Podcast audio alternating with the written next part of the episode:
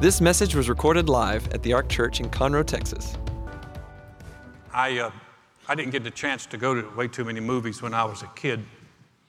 My parents were, I grew up in kind of a strict household.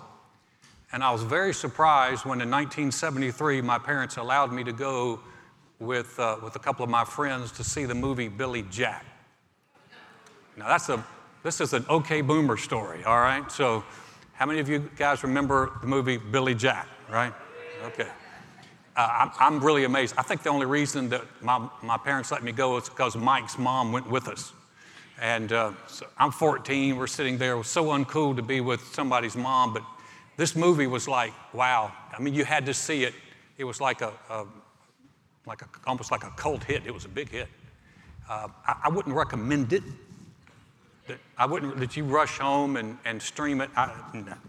But there was one line in this movie. I remember the guy Billy Jack was a he was a green he was a Vietnam vet and a Green Beret and uh, martial artist. And I, I never forget one of his lines. He said to this guy who was the enemy, he said, "I'm going to take this foot and I'm going to put it on that side of your head." and there's not a thing you can do to stop it. Now, uh, I, I kind of filtered his actual response on that. But I just, I just remembered, we all love that line. We're like, man, that is so cool. He's going to take his foot and put it on, and nothing he can do to stop it. And so I'm, I'm going to do a little mini series here in July, and it's called Can't Stop This not to be confused with MC Hammer's Can't Touch This. This is Can't Stop This, and I'm going to talk a little bit about, about uh, some Christian attitude. Now, when you say attitude, everyone, you different things come to mind. A lot of times people think, they think of attitude, they think of this little girl, little Brittany. Little Brittany, she was digging a hole in her backyard and her neighbor stuck his nose over the fence and he noticed, boy, she's, you know, she's only six or seven, and boy, she was digging this, this hole. And he said, Hi, little Brittany. She never looked up. She said, Hi. He said, What are you doing, sweetie?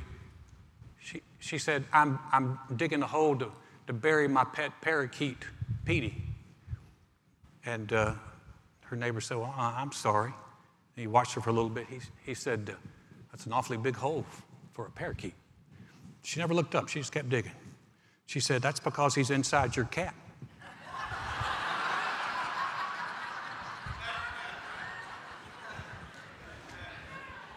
now, that's some attitude right there. But, but that attitude, really, attitude, one of the definitions of attitude is behavior. It's, it's, it's a way of thinking that affects behavior.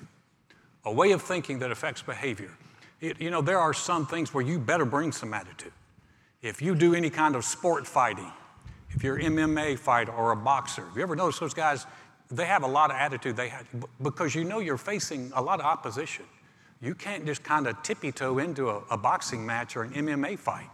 You better bring some attitude like, I, am good, I'm going to win. You, when those guys stay stand and go like, I don't know if I'm going to win or not. They're, he's awfully big and he looks really mean. He's going to hit me real hard. Don't put money on that guy right here. He's going down.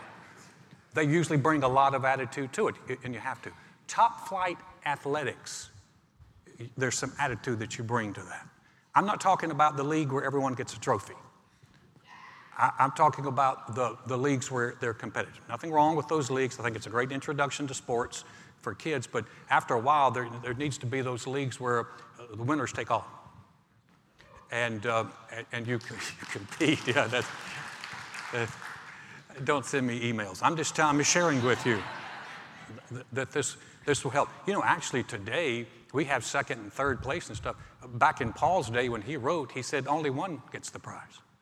And so it used to be the only the, no, no silver, no bronze, it was only the gold medal. But that competitive athletics, you have to have, you better bring some attitude to that.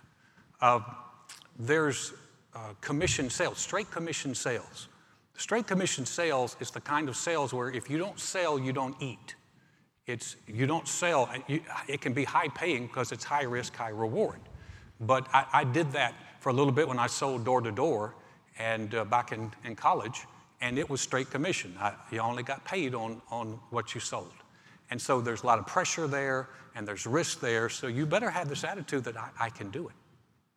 You say, well, what place does the Christian's attitude have in that? And actually, there's more than you think. Ethan was in children's church and he was drawing, and he was more, he's very intent on his drawing. And his children's church teacher stepped, looked over his shoulder. She said, Ethan, what are you drawing? He said, I'm drawing God. She said, Sweetheart, uh, no one knows what God looks like. Ethan kept drawing. He said, They will when I'm done.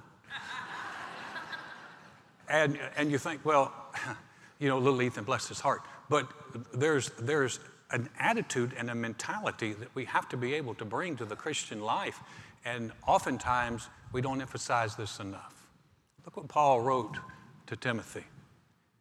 He said, You, O man of God, flee these things and pursue righteousness, godliness, faith, love, patience, gentleness. And then said, Fight the good fight of faith. Lay hold on eternal life to which you were also called and confess the good confession in the presence of many witnesses. So Paul is writing to Timothy. He's saying, Timothy, we need to pursue these things. These are good qualities. But here's the thing we have to understand if you're pursuing these qualities, don't think they won't come easily. They come with resistance. You're trying to be kind in an unkind world, there's some, there's some resistance to that. If you're walking in patience, I can promise you there's some resistance to that. There's you know, walking, pursuing righteousness. All these things have a, a level of resistance. And then Paul said, fight the good fight of faith. He didn't say cruise the good cruise of faith, it's fight the good fight. And he often likened it to a fight. I mean, I am so glad that there are people, men and women, who have been willing to fight for our country, or we would not be free. There would be foreign flags flying over it right now, and it's, it's a fight. We, we expect that, and yet it also likens us in the church to being, to being the, the body of Christ. And Paul also told them, he, he said, endure hardness as a good soldier. And so there's this mentality that we bring, and it's a, it's a can't touch this mentality. It's a I'm going to win. And you really pretty much have to make that determination because in life there's so many things that pull and, and work against you. To fight the good fight of faith, you have to bring an attitude to the table. You got to bring a, I'm, I'm winning this. I'm, I'm going to stay in this. You got to make the determination. When, when the dust settles, I'm still going to be serving God. I don't care what anybody says. I'm in this to win it. And that's a, that's a mentality that we, we need. And that's why I, I able to can't touch this. So we, we need that. Anthony, Ant, Antonin uh, Scalia, remember he was the Supreme Court Justice, uh, passed away uh, in 2016. He was a devout believer. And uh, he was addressing a group of the Knights of Columbus down in Baton Rouge one day. And he said this He said, God, in his, he said, God knew, he said, assumed that the wise of this world would view Christians as fools. He said, and God has not been disappointed in that. He knew that. They looked at this group and he said, if you don't get anything from my message today, he said, get this. He said, have the courage to have your wisdom regarded as stupidity. He says, be a fool for Christ. He said, and have the courage to, view, to have the courage to suffer the contempt of a sophisticated world. Well, I thought that was, those are, those are fighting words. Suffer the contempt of a sophisticated world. That some people may look at you and go, I'm too educated to believe that. And you're willing to go, that's on you, bro. But I'm going to believe it. I believe God is, and I believe He's the rewarder of those that diligently seek Him. I believe He's good. And regardless of what you believe, this did not happen by accident. God created it, He made it, we're made in His image, and I'm going to believe Him all the way down to the end. And I'm willing to suffer the contempt. And you think, well, bless your heart, Alan, you're just stupid. Well, just let me stay stupid and free and enjoying and relaxing and full of peace.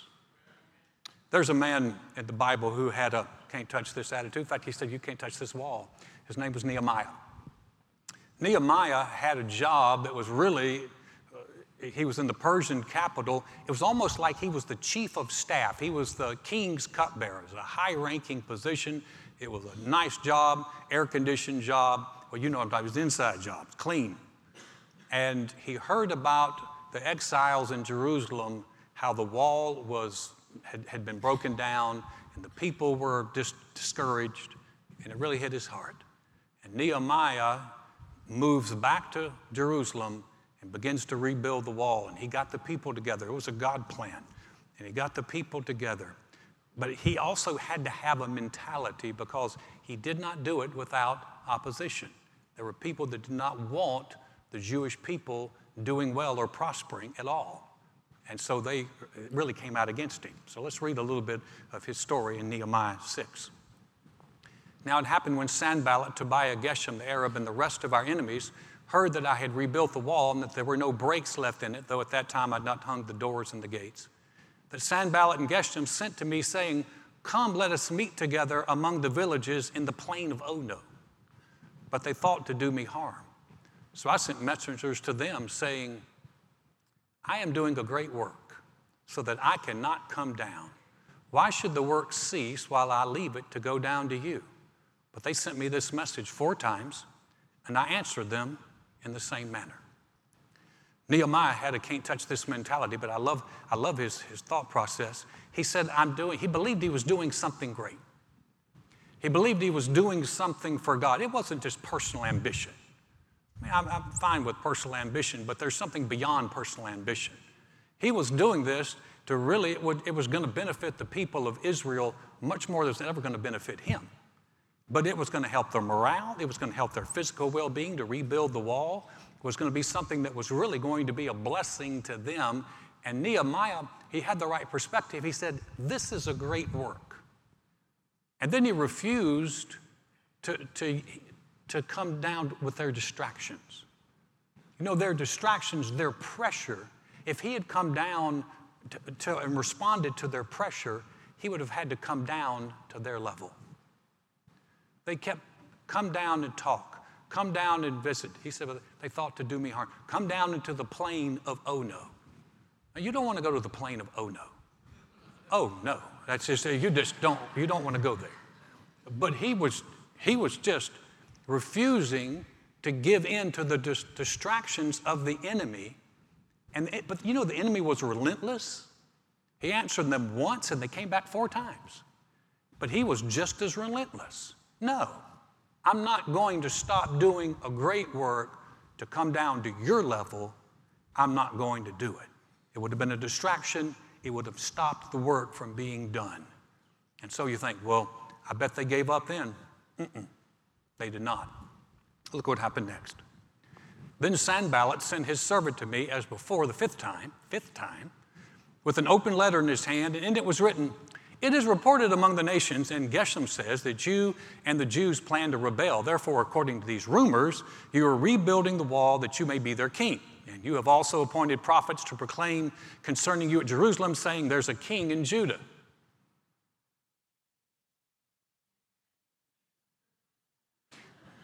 Now, these matters will be reported to the king, so come therefore and let us consult together. Then I sent to him, saying, No such things as you say are being done, but you invent them in your own heart. For they were all trying to make us afraid, saying, Their hands will be weakened in the work, and it will not be done. Now, therefore, O God, strengthen my hands. When Nehemiah recognized what was going on, he recognized the enemy's attempt to cause him to be afraid. And the enemy worked when threats, he was threatening. But his threats were based on lies. And Nehemiah did not, res- he did not respond to the lies. He, did, he resisted the lies because he knew the end game of fear. He said it would weaken his hands, it would weaken his ability to do the work. Fear does not give us strength, fear weakens us. And so he, he said, No, no. He said, You're just, you're, you're making this stuff up. But then I love the way he prays. He doesn't pray, oh God, make Sanballat and Tobiah and Geshem, kill them, Lord, just kill them dead. And just make them go away, make them stop, Lord. He just, he didn't pray that. He said, Lord, strengthen my hands. And I like that. Can't touch this. You can't touch this wall. I'm going to build it. They built that wall in 52 days. It was such a miracle that they built that wall that, that Nehemiah, when he wrote about it, said everybody around there knew God was in this. And they built that wall and helped that nation. And he finished it. But it took, it took some attitude. How do you develop a can't touch this. Christian attitude. Here's something I, if you don't get anything I say today, get this. You have to believe that what you're doing has value. You've got to believe that in your life, what you're doing, that we're not just kind of wandering through life. You know, just kind of hoping things go okay, waiting for the next show to stream on Netflix, waiting for Jesus to come back. You're going to wait until you retire, wait until the kids leave, wait until the grandkids come, wait until the kids come back. Wait. Just, you can kind of live your life wandering. We're not wandering through life, we're building something. And we're building something that has value. You know, to build a marriage that honors God is a good work.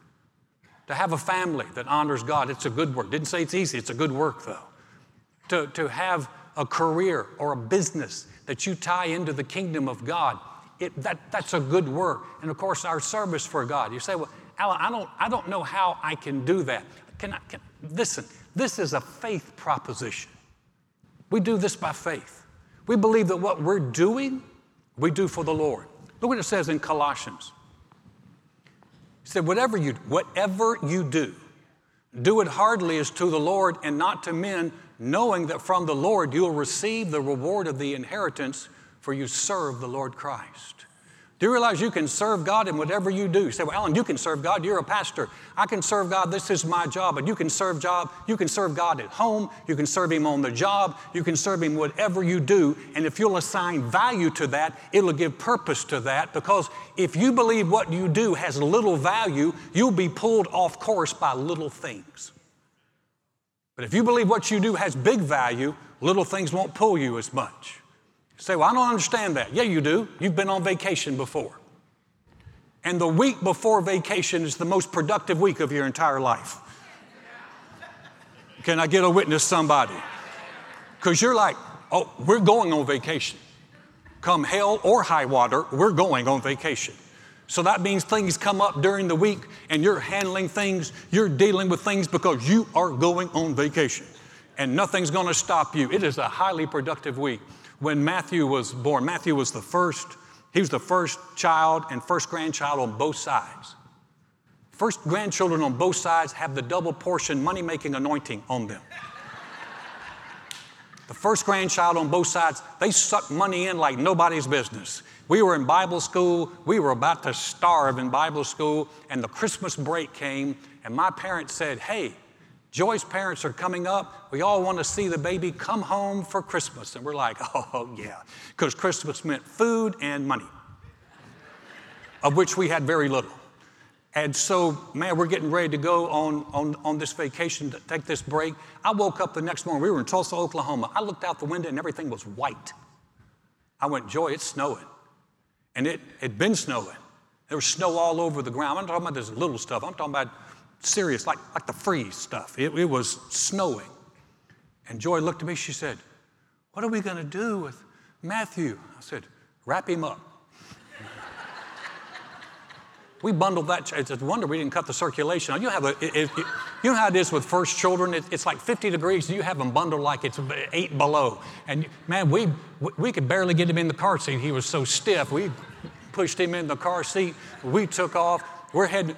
There, there's nobody on the road. We're shutting, they're shutting roads down behind us. I had to stop, I had to talk to a state trooper to let me on I 40. He's like, son, you sure you want to go? I said, yes, sir. He said, we're about to close this highway. I said, I got a front wheel drive car. It's the only thing about that Reliant K car that was worth anything. It was front wheel drive, and that meant it would go in the snow. And man, we're going to snow. Why? Because we had some purpose behind what we were doing. We had, so there was some belief behind what we were doing that we were heading to the promised land where there was food and there was money, and we are heading out. We're going. We're going.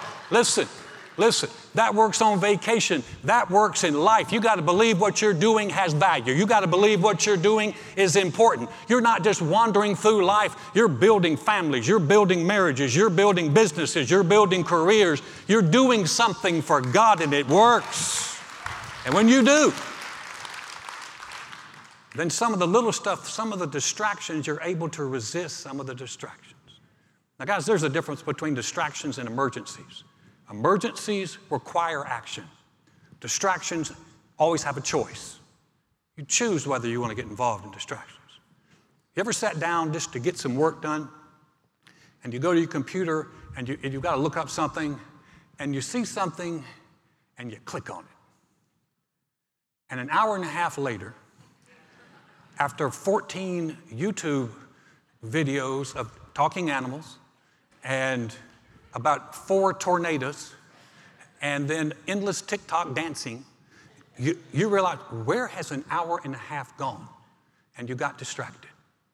Because distractions will, you, you, know, the purpose of distractions is they take you from high value activities to low value activities. And they're saying right now that one of the best things that you can do as a parent is to teach your child to be focused and to be and to, and to live as much as possible free from distraction. They say people who are able to do that will be the ones who succeed in this upcoming generation because we're such a distracted bunch. But so many distractions in life, and, what, and if what we're doing just kind of wandering through, how many things can be just listen, how much family drama is nothing but a distraction? How much of it you realize, I don't need to get involved in this. I don't need to wait. My sister-in-law's got a problem with, with her, her friend down the street. I, I, don't, I don't need to be involved in that. Y'all work it out. I'll pray for y'all. And it's a distraction. And it, it just, man, it just holds you back. Here's, here's the next thing. We have to recognize, we have to recognize and resist the attempts of fear. Fear is, is present in our world. Fear is always coming our way. But we have to recognize it for what it is. A lot of fear works off of threats. If you don't, or if you do, this is going to happen. You know, oftentimes when people come to a relationship with the Lord, the enemy, he'll threaten them. Man, you, you give your heart to Jesus, and your fun is over. You'll never have fun again. You'll, no one will want anything to do with you. It's a lie. You have to recognize it's a lie. That threats, the threats are based on lies. And threat, the end game of, of threats and fear is to weaken you. Because if you, in fact, threats and fear have no, they have no value unless you act on it. They have no power unless you act on it. Paul wrote the church at, at Philippi, and this is what he said. Says, above all, you must live as, this is out of the New Living Translation, you must live as a citizen of heaven, conducting yourselves in a manner worthy of the good news about Christ. Then, whether I come and see you again or hear about you, I will know that you are standing together with one spirit, one purpose, fighting together for the faith, which is the good news. Don't be, don't be intimidated in any way by your enemies. This will be a sign to them that they're going to be destroyed, but that you're going to be saved even by God Himself. Oh, man, I, I, thought, man, what a great goal to shoot for. Don't you want to get to the place where when the enemy starts to threaten, you just laugh? Not going to happen. I'm going to destroy your marriage. No, you're not. I'm going to take your kids. All your kids, your kids are never going to turn out okay. you're wrong and I'm in no way intimidated by you. I'm going to tell you what's going to happen to my kids. My kids are going to grow up, they're going to serve God, they're all going to love God all their life. We're going to have a strong marriage, and we're going to have a strong family, and you are not going to have a say so in this. You say, what's, say, you say, what's that? Say, Alan, come on, Alan, it's July 4th. You're supposed to be sharing something about freedom. I am sharing something about freedom. If you're going to get free, you got to fight for it. You got to look and say, no, I'm going to fight the good fight of faith, and I refuse to give in. I'm going to serve God. I'm going to be serving God next year and the year after that and the year after that. I'm going to serve Him until Jesus comes back. So is my whole family. We're going to live for God. And guess what? We're going to do well, and the Lord's going to help us and bless the work of our hands. How does that sound to you? What you don't want to get into doing is like, oh Lord, please make the devil stop. Don't do it. Don't do it. The Lord said, you do something. You resist him, and he will flee from you. So we submit ourselves to God. We resist the devil. So you sound kind of sparky today, Alan. It's because I feel very sparky today. and it's because I don't want to see people live their lives intimidated by the threats of the enemy. It's intended to weaken our hands. That's not what God has for us. You know, I was reading a story the other day that uh, caught me a little bit by surprise. It was about a man named Joshua Haldeman. Joshua Haldeman had a wife named Winifred. They lived in Saskatchewan, Canada. And during the Great Depression that hit the United States and it hit Canada, they lost a 5,000 acre farm. He had to start from scratch, start all over again. He tried chiropractic medicine, he tried some, some other things that didn't seem to work out. But then Joshua Haldeman found his passion in life, and it was flying. And so in 1950, he and his wife and their kids packed everything up and moved to South Africa. And not only that, but they, they disassembled, they had a single engine, a 1948 airplane. They disassembled it, put it in crates, and moved it down to South Africa, then reassembled it down there. A few years later, Joshua and Winifred got in their plane and made a solo flight from Africa to Australia and back. The round trip they did was over 30,000 miles. In fact, aviation says they believe they're the only pilots to fly a single engine plane that far. To put it in perspective, Charles Lindbergh, 27 years earlier, flew 3,600 miles. They flew over 30,000 miles. Now, if, if you're like me, you've never heard of Joshua and Winifred Haldeman, but I bet you've heard of their grandson. His name is Elon Musk. Elon Musk grew up listening to his parents or his grandparents tell these stories about their adventures. He watched endless slideshows of the things that they did.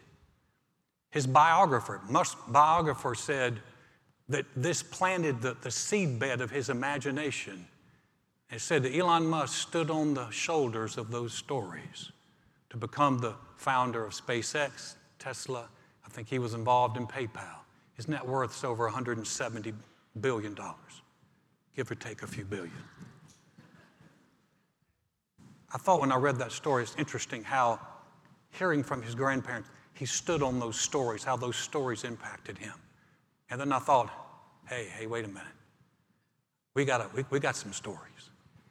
We got stories of people like Nehemiah, people like David, people like Ruth, people like Samson. We've got stories of people like Paul and the apostles, and we have stood on their stories. And these are stories of men and women who have believed God in the midst of difficult times, and God calls them to come through and to prevail and to win. And you talk about a can't touch this mentality. We have in our family, in the body of Christ, we've got great stories of men and women, and we've stood on their shoulders. But not only have we stood on their shoulders, we've stood on the shoulders of the one who defeated all, who hell couldn't touch, the grave couldn't touch, the Romans couldn't touch, who defeated it all. And you talk about, you talk about can't stop this. When they kicked that stone away from the grave and Jesus stepped out, I don't think that was the first thing he said, but it was sure enough the truth. Can't touch this. And we are his family. We're cut out of the same cloth. I love the fact the Christian attitude is we're loving and kind to one another. But when we look at life, man, we've got that attitude that said, by the grace of God, we win. Would you bow your head with me for a moment? Said their bowed and eyes are closed. Today, if you came and or you're watching online and you say, you know what, Alan, I, I don't, uh, I don't know that I have a relationship with the Lord. I'm really not sure about it, but I want to be. Or maybe you're like I was. I was raised in church loved the Lord and got away from Him. And you recognize, man, I'm just far away from God and I want to come back. Well, we're going to say a prayer. We're not going to have you stand up or come to the front. If you're watching online, you can, you can pray this with us. But this is a, a powerful prayer. Heads are bowed and eyes are closed, no one's looking around. If that's you that I'm talking to today, here or online, you say, Alan, I'm not sure where I stand with the Lord, but I want to be. Or I, I know I want to come back. Would you pray for me? I'm just going to ask you to slip your hand up across this auditorium. Say, Alan, would you pray for me? Thank you. Thank you. Great. Thank you. Thanks. You can put your hands down. We're going to pray. If you didn't lift your hand and you wanted to, you can still jump in on this prayer right here. It's a powerful prayer. It's a prayer that changes not just things in your life, it changes you. We're going to pray it with you as a church family. If you're watching online, you can pray it out loud. If you're by yourself, if you're with others, you can pray it quietly. We're going to pray this with you as a church family. Say, Dear God, I know mankind needs a Savior. I know I can't save myself. Jesus, I believe you're the Son of God. I believe you died on the cross for my sins. And God raised you from the dead. Right now, I confess you as my Lord, as my Savior, as the one who forgives me and restores me. Thank you, Jesus. My past is forgiven. I have a relationship with you. I'm a new creation in Christ because I've said yes to you. Now, his heads are still bowed and eyes are closed. Father, thank you for those that have prayed this prayer. The ones who prayed it today, ones who prayed it in time past. Thank you, Father, for the ones that seeds have been planted. And they recognize that you are the only way, the truth, and the life. And we thank you for that. Thank you, we have opportunity to receive what you've done for us. And we thank you for those who've made that decision today in times past and for those who've come back to you. And Father, for those here, those who've already made that decision, those living and walking for you, thank you that you strengthen our hands. The strong Christian prayers, Lord, don't make the problems go away. Lord, strengthen our hands to handle life in a way that honors you. Lord, we give you all the praise for that. In Jesus' name, amen. Amen.